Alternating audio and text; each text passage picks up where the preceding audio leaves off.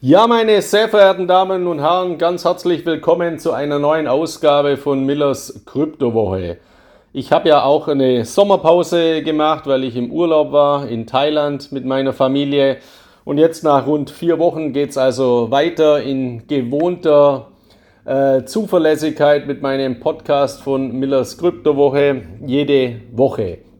Und äh, ja, mal kurz äh, zu, zu Thailand. Also äh, Thailand zählt in Asien zu meinen absoluten Lieblingsländern. Die Freundlichkeit der Menschen, auch die Innovationskraft der Menschen.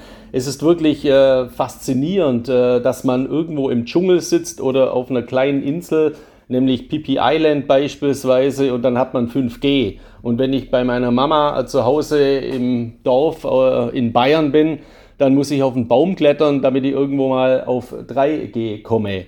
Also die Digitalisierung ist in Thailand auch weit, äh, weit fortgeschrittener, trotzdem, dass das kein reiches Land ist und viele Menschen natürlich auch keine hohen Einkommen haben oder naja, auch durchaus in Armut leben oder ziemlich bescheiden leben, aber dennoch sind eben die Digitalisierungseffekte hier weit fortgeschrittener.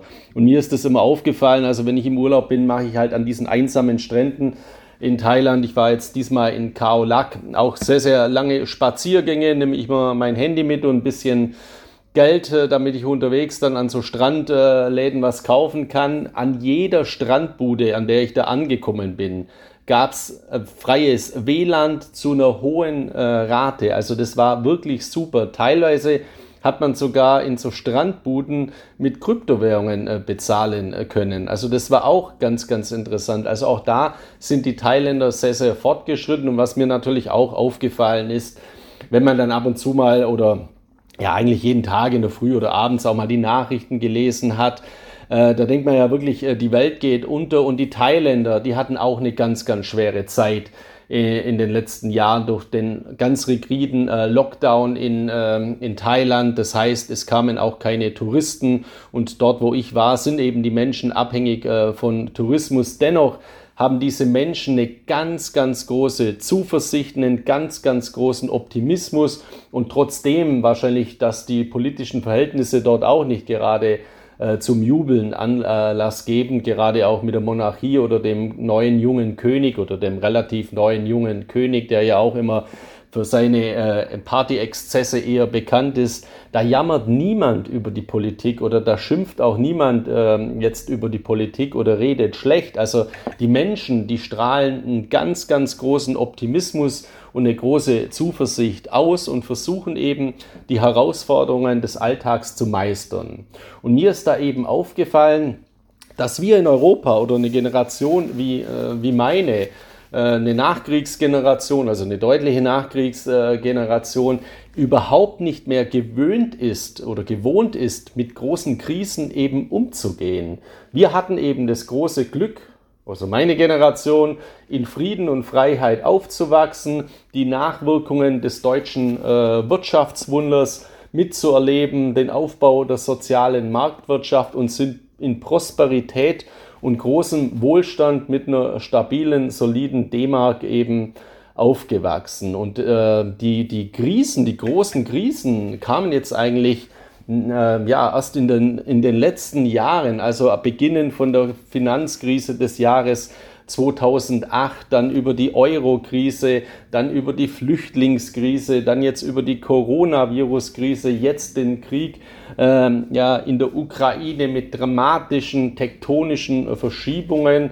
Und darauf müssen wir uns eben alle einstellen und jeder muss auch eben persönlich seine Resilienz aufbauen. So wie das in anderen Ländern schon seit, zehn, äh, seit vielen Jahrzehnten der Fall ist.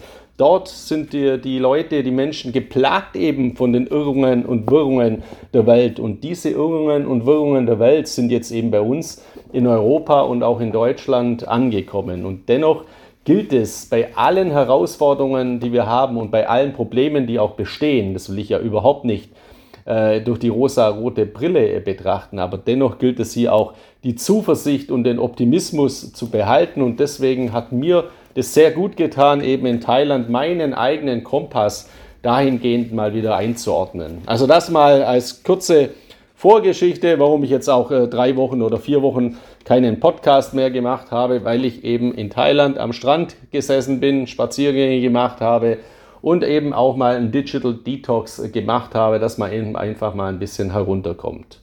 Ja, zu meiner heutigen Ausgabe von Millers Kryptowoche. Ich möchte mal ein paar interessante Studien eingehen und eben auch mal die Zuversicht, die langfristige Zuversicht hier eben betonen, warum diese berechtigt ist. Nicht, weil man irgendwie Hoffnung hat. Hoffnung ist immer eine schlechte Strategie, weil nur zu hoffen, ja, das, ähm, da ist man dann irgendwo teilweise in der Esoterik oder in der reinen Glaubenslehre und in der Philosophie. Es muss ja auch faktenbasiert sein. Und ich kann natürlich auch nicht in die Zukunft sehen und weiß auch nicht, wie der Ukraine-Krieg eventuell noch weiter eskaliert oder ob das andere Damoklesschwert, das wir ja auch in Asien haben, äh, nämlich mit China, ob die nicht in Taiwan einmarschieren. In, aus Taiwan kommt jeder dritte Chip, also jeder dritte Computerchip dieser Welt. Und äh, sollte hier eben so eine Eskalation äh, stattfinden, eine militärische Eskalation, hätte das natürlich noch gravierendere Auswirkungen und die Welt würde sich wieder spalten und es würden neue eiserne Vorhänge entstehen.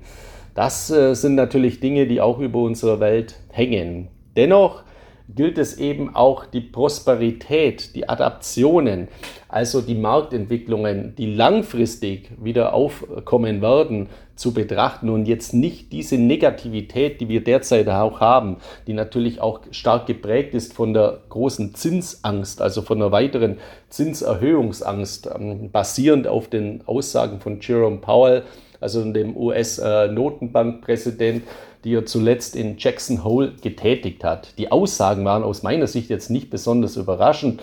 Überraschend war, wenn die Märkte darauf reagiert haben. Es ist doch klar, dass Jerome Powell, nachdem er jetzt jahrelang mit seiner Geldpolitik vollkommen daneben gelegen ist, jetzt nicht sagen kann, alles gut, wir werden bald wieder die Zinsen senken, sondern er muss natürlich die Messlatte jetzt hochhalten und äh, eben auf die Inflationsraten schauen. Aber wenn das eben so weitergeht wie derzeit, dann wird die Wirtschaft komplett abgewürgt werden. Und wenn die Wirtschaft komplett abgewürgt wird, dann fallen wir in eine Rezession und das Risiko besteht, dass wir durchaus bis zu einer Depression fallen. Und dann braucht man eben kein Öl mehr. Dann werden die Verbraucherausgaben komplett zurückgefahren. Und dann werden natürlich auch die Preise massiv einbrechen. Und dann werden auch die Inflationsraten zurückgehen. Also das sind ja ganz normale Effekte. Und deswegen bin ich davon überzeugt, dass wir auch äh, ja, den Peak der Inflationsraten durchaus gesehen haben könnten, immer unter der Voraussetzung, es gibt keine weitere Eskalationen in der Welt und dass jetzt eben auch in die Märkte schon sehr, sehr viel Negativität eben eingepreist ist. In diesem Zusammenhang kommt ja auch immer die Diskussion auf, ist der Bitcoin die größte Blase der Geschichte? Ja, und das habe ich ja schon mal gelesen und zwar im Ende des Jahres 2017 äh, gab es eine äh, Studie, in der äh, der Bitcoin als die größte Blase der Geschichte bezeichnet wurde. Das wurde veröffentlicht auf einem, äh, auf einem Informationsportal namens Zero Hedge. Und damals stand äh, der Kurs des Bitcoin bei rund 20.000 Dollar. Also genauso wie ungefähr heute. Und damals wurde die Bitcoin-Blase der Jahren 2014 bis 2017 beschrieben. Und ja, man kann dadurch, damals durchaus von einer Blase sprechen, weil die Adaptionen gefehlt haben. Also der Bitcoin bei 20.000 Dollar im Jahr 2017 ist ja ganz anders zu bewerten wie der Bitcoin bei 20.000 Dollar im Jahr 2022, also aktuell, weil wir gigantische Adaptionen mittlerweile hatten, viele institutionelle in die Märkte eingestiegen sind, ein Infrastruktur, Ökosystem, eine Kryptoökonomie mittlerweile aufgebaut wurde.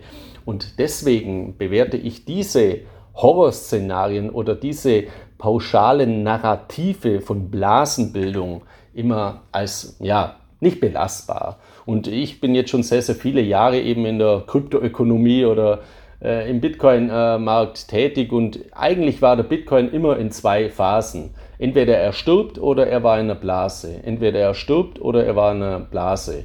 Und man muss sich eben auch äh, von diesen emotionalen Aussagen eben mal lösen und eben auf die Rationalität äh, blicken. Und die Rationalität liegt eben in den Entwicklungen in der Realwirtschaft, in den Adaptionen in der Finanzwirtschaft und in der Regulierung. Und diese bewerte ich weiterhin als sehr, sehr positiv. Und nur mal mit Blick auf diese Blasen. Also damals hat Zero Hedge geschrieben, dass eben die Bitcoin-Blase, die Tulpenzwiebelblase aus den Jahren 1634 bis 1637 abgelöst hat. Allein dieser Vergleich, die Bewertungsparameter hierher zu nehmen, ist für mich vollkommener Nonsens. Und die Finanzkrise des Jahres 2008, in der Billionenvermögen vernichtet wurde und nicht nur ein paar Tulpenzwiebel, rangiert beispielsweise in dieser Auswertung nur auf Rang 6 nach den Blasen, nach den angeblichen Blasen.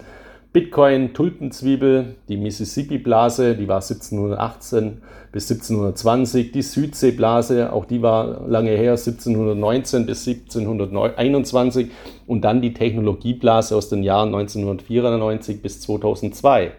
Und wenn man da zurückblickt, kann man ja auch ja, Feststellungen treffen. Ja, diese Technologieblase 1994 bis 2002 gab es, dann gab es eben das Platzen der Dotcom-Blase, dann kam noch der exogene Schock, den darf man ja auch nicht vergessen, des 11. September im Jahr 2009 mit massiven Auswirkungen auf äh, die Welt. Und in weiterer Folge, also nach diesen Blasen, kam erst die große Depression mit 19, von 1923 bis 1932, die in dieser Auswertung nur auf Rang 9 liegt. Also für mich eine vollkommen unverständliche Auswertung. Und gehen wir mal zurück auf die letzte Blase in dieser Chronologie, äh, Chronologie angebliche Blase 1994 bis 2002, das Platzen der Technologieblase. Ja, damals war es beispielsweise so, dass eine Aktie namens Amazon um 94 Prozent gefallen ist in der Spitze. Amazon 94% gefallen. Was ist denn seither passiert? Ja, Amazon hat sich zu einem Weltkonzern, zu einem der größten und bedeutendsten Konzerne dieser Welt entwickelt. Also es ist nicht so, dass etwas, was stark fällt, dann äh, per se sterben muss, sondern in Zeiten wie diesen, wie wir es ja derzeit auch haben, passiert eben eine Auslese. Und es passiert dann eben auch Effekte, wie wir sie aus der Natur kennen, Survival of the Fittest. Also die Starken werden noch stärker werden und werden eben dann in die Zukunft weiter dominieren. Und das, davon gehe ich eben auch aus, dass eben Bitcoin beispielsweise zu diesen Starken gehört und Ethereum auch zu diesen Starken gehören wird, die dann eben auch eine große Zukunftsfähigkeit haben, neben weiteren vielen Technologieunternehmen aus den Segmenten Blockchain, Fintech, Artificial Intelligence, Cyber Security auch vor allem, weil die Digitalisierung und die Tokenisierung der Welt wird weitergehen. Und deswegen ist für mich der Bitcoin bei den aktuellen Blasen nach wie vor mit Sicherheit nicht die größte Blase der Geschichte, sondern die größte Blase der Geschichte ist unser derzeitiges Geldsystem, das immer stärker mit neuen Schulden aufgebläht wird und jetzt natürlich durch die steigenden Zinsen oder die gestiegenen Zinsen noch stärker in seiner Existenz gefährdet wird. Weil eins ist auch klar, die hochverschuldeten Staaten, die konnten ihre Schuldenlasten ja gerade mal so im Rahmen halten bei Null oder besser noch Negativzinsen, weil sie sich dadurch entschulden konnten. Jetzt bei steigenden Zinsen explodieren ja auch die Staatsschulden exponentiell weiter und werden immer weiter ansteigen. Also diese Geldblase, die wird immer weiter zunehmen und die Anleihenblase, die Geldblasen, das sind für mich die wahren Blasen der Geschichte. Die größte Blase der Geschichte liegt in unserem derzeitigen konventionellen Geldsystem. Und Kryptowährungen, allen voran der Bitcoin, sind für mich eben ein Game Changer, also ein Regelbrecher. Und das äh, zu betrachten ist eben was ganz, ganz Wichtiges, damit man auch die Zuversicht äh, nicht verliert in dieser äh, Kryptowelt.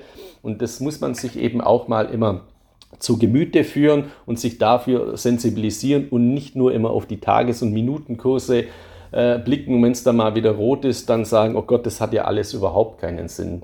Wir leben eben derzeit in einer Phase, die enorm schwierig ist und man sieht ja auch, dass beispielsweise sichere Häfen wie der Goldpreis in diesem Umfeldbedingungen steigender Zinsen und eines exorbitant starken US-Dollars, der aber auf gigantischen Staatsschulden basiert, auch keine Diversifikationseffekte bietet. Deswegen blicken Sie bitte auf die Adaptionen, auf das Zukunftspotenzial, auf diese Entwicklungen, wenn Sie davon ausgehen, dass diese Welt nicht untergeht und dass die Technologisierung, die Digitalisierung, die Tokenisierung eben eine große Zukunft hat. Und auf das setze ich.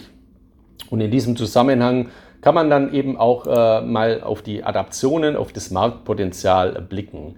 Es ist so, in Deutschland haben fast, also annähernd 100 Prozent der Bevölkerung ab 15 Jahren ein Bankkonto. In vielen Ländern des globalen Südens ist aber die Versorgung mit klassischen Finanzdienstleistungen deutlich schlechter. Das wird immer ausgewiesen im Global Findex Database, in diesem Fall des letzten Jahres von 2001 und zeigt eben auch, dass Mobile Money hier einen ganz, ganz großen Stellenwert hat. Also 33 Prozent äh, der Bevölkerung des afrikanischen Kontinents beispielsweise nutzen heute schon Mobile Money, also Mobile Banking, also auch äh, Mobile Payments, also mobile Finanzdienstleistungen.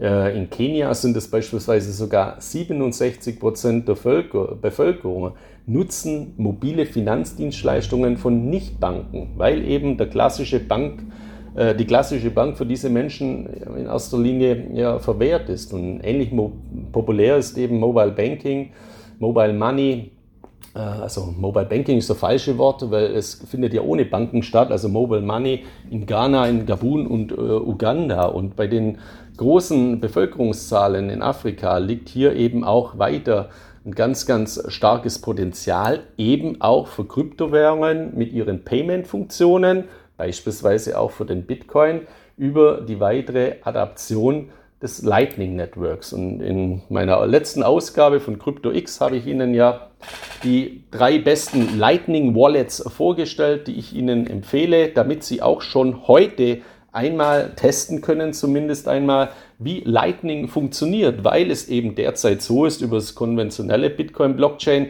ist es egal, ob Sie eine Million Gegenwert Bitcoin versenden oder einen Euro. Die Kosten sind gleich. Das heißt natürlich, wenn Sie eine Million versenden, ist exorbitant günstig. Wenn Sie für fünf Euro einen Kaffee kaufen, dann kann es sein, dass der, die, äh, die Mining-Fee, also die, die Netzwerkgebühr teurer ist als der Kaffee. Deswegen ist es in diesem Fall ineffizient. Deswegen sind für Micropayments eben das Lightning Network und Lightning Wallets bestens geeignet für den Bitcoin. Also deswegen ist es auch wichtig, sich mit dieser Thematik frühzeitig eben zu beschäftigen.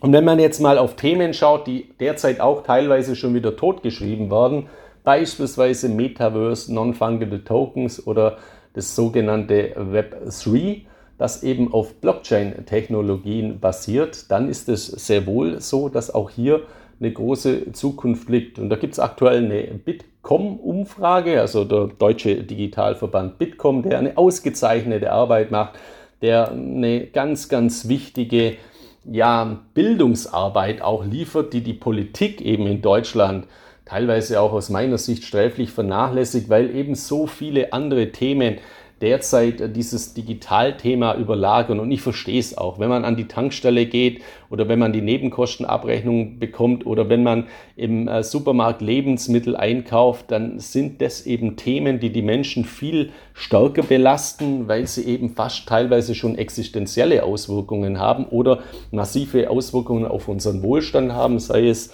dass man äh, keinen Urlaub mehr sich leisten kann und dass jetzt eben auch breitere Schichten diese Probleme bekommen, wo beispielsweise auch äh, beide Elternteile berufstätig sind, aber aufgrund dieser exorbitant steigenden Kosten hier massive Wohlstandsauswirkungen sind, dann weiß ich oder dann verstehe ich auch, dass dann Digitalisierungsthemen jetzt derzeit eben nicht so gefragt sind. Aber darin liegt eben die Zukunft, weil die Digitalisierung auch die Grundlage dafür ist, dass wir eben wettbewerbsfähig sind in der Zukunft in dieser weniger globalisierenden Welt aufgrund der ganzen Konflikte und sich verändernden Rahmenbedingungen, aber auch in der immer stärker digitalisierenden und aus meiner Überzeugung eben auch in Zukunft tokenisierenden Welt, weil die Blockchain-Technologie eben hier weiter zunehmen wird. Und wenn man sich jetzt mal die Bitkom-Umfrage anschaut, die eben Start-up-Unternehmen, also junge, neu gegründete Unternehmen in Deutschland befragt hat, dann gehen 47% 57 Prozent davon aus, dass das Web 3, also die Blockchain-basierte, das neue Blockchain-basierte Internet, wenn ich es mal so umschreiben äh, kann, langfristige Auswirkungen haben werden und nur 23 Prozent dieser Unternehmen sehen einen kurzfristigen Hype. Ein Fünftel, also 20 Prozent, ist unentschieden und hat hier noch keine dezidierte Meinung äh, dazu. Und beim Thema Metaverse rechnen 40 Prozent mit einer dauerhaften Veränderung und 36 Prozent mit einem baldigen Verschwinden. Also man sieht hier ist fast so eine äh, ja, so eine Meinung äh, zwiegespalten, ein Lager, wo es sagt, ja, das ist die Zukunft und ein Lager, wo es sagt, das braucht kein Mensch. Ich würde jedem dazu raten, sich nicht für die eine oder andere Seite zu entscheiden, sondern zumindest immer einen Fuß in eine neue Zukunftsentwicklung hineinzustellen, damit man nicht komplett falsch liegt, wenn sich doch komplett durchsetzt und das in einer schnelleren Dynamik, als äh, was man derzeit damit äh, rechnet. 34 Prozent der befragten Unternehmen, Startup-Unternehmen, sehen eine prägende Entwicklung übrigens in diesem Zusammenhang des Metaverse und 45 Prozent nur einen Hype. Aus meiner Sicht also hier das Fazit. Web3, Metaverse, Non-Fungible Token bergen ein großes Zukunft- und Adaptionspotenzial, nicht nur in Deutschland, sondern auf globaler Ebene. Ja, dann eine weitere Studie, die auch heute meine Überschrift trägt, meinen äh, Betreff, die kommt von der Boston Consulting Group, BCG. Äh, die Boston Consulting Group zählt zu den weltweit drei größten Unternehmens- und Strategieberatungen, also den Big Three. Und äh, hier wurde aktuell eine ebenso ja, fundierte wie vielschichtige und auch sehr positive Studie veröffentlicht im Hinblick auf das Anwendungs- und des Marktpotenzials von Kryptowährungen. Und die wesentlichen Inhalte dieser Studie besagen eben, dass lediglich 0,3 Prozent aller Privatvermögen derzeit in Bitcoin, Ethereum und Co. investiert sind. 0,3 Prozent.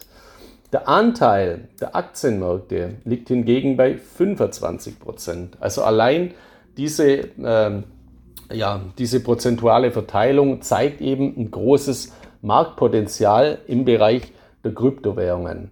Und trotz der gegenwärtig sehr schwierigen Marktbedingungen und natürlich auch den massiven Kursrückgängen im Jahr 2022 zieht die Boston Consulting Group das Fazit, dass bei Kryptowährungen die Akzeptanz bei institutionellen Anlegern wie Banken, Vermögensverwaltern, Vorgesellschaften, Family Offices, Versicherungen und Pensionskassen weiter deutlich zunimmt, ebenso auch bei Privatpersonen. Und hier mein Blick auf Amerika. Nordamerikaner besitzen Kryptowährungen äh, im Wert von 18.000 US-Dollar. Also Nordamerikaner heißt in diesem Fall nicht nur US-Amerikaner, sondern auch Kanadier. Also Bürger aus den USA und Kanada besitzen im Durchschnitt Kryptowährungen im Wert von 18.000 US-Dollar und das finde ich schon eine sehr, sehr hohe Quote. Wenn man das jetzt mal wieder vergleicht mit einem armen Kontinent im Gegensatz zu Nordamerika wie Afrika, hier liegt der durchschnittliche Bestand an Kryptowährungen lediglich bei etwa 190 US-Dollar pro Person. Ist jetzt aber auch nicht verwunderlich, vor allem, weil es dort natürlich auch äh, eine deutlich höhere Anzahl an Menschen insgesamt gibt und in vielen Ländern natürlich 190 Dollar ja, ein Mehrjahreseinkommen ist, äh, weil das eben sehr, sehr arme Länder sind. Und dennoch ist es eben auch so, dass äh, die Boston Consulting äh, Group äh, das Fazit zieht, dass die zunehmende Verbreitung von Kryptobörsen ein wichtiger Schlüssel für die weitere Marktdurchdringung von Kryptowährungen sein wird. Auch von dezentralen Kryptobörsen, also DEXs, wie beispielsweise Uniswap. Das wird wiederum dazu führen, dass dezentrale Finanzdienstleistungen Non-Fungible Token, also NFTs und auch das Metaverse in Zukunft eine wichtige Rolle spielen werden. Und Kryptowährungen stehen eben in weiterer Ausführung des Fazits von der Boston Consulting Group nach wie vor erst am Beginn ihres großen Anwendungspotenzials. Und eine wichtige Rolle wird dabei die Regulierung von Kryptowährungen spielen. Und das ist ja genau auch meine Intention, die ich ja schon seit Jahren gebetsmühlenartig äh, ja, äh, publiziere, dass, dass die Regulierung etwas ganz, ganz Wichtiges ist für die, den Erfolg von Kryptowährungen in der Zukunft. Und die Regulierungsfortschritte, auch die, die Leitplanken, die eben hier gesetzt werden, sind insgesamt eben in diesem Zusammenhang als positiv äh, zu werten. Und äh, ja, ähm, in diesem Zusammenhang äh, trifft eben die Boston Consulting Group auch eine, eine Zukunftsprognose, in dem die Studie die derzeitige Anzahl der Kryptowährungsinvestoren als Basis und als Maßstab für die Web3-Nutzer nimmt und diese ins Verhältnis setzt zur Adaptionsrate der Internetnutzer aus den 90er, 1990er Jahren. Nochmal kurz Web3, weil der Begriff vielleicht nicht ganz so äh, geläufig ist. Also unter dem Begriff Web3 steht die Idee oder hinter dem Begriff steht die Idee für eine neue Generation des Internets, das auf der Blockchain-Technologie basiert, Technologie basiert und Konzepte wie eine tokenbasierte Wirtschaft in Form von dezentralen Finanzanwendungen, also DeFi, auf Basis von Kryptowährungen beinhaltet.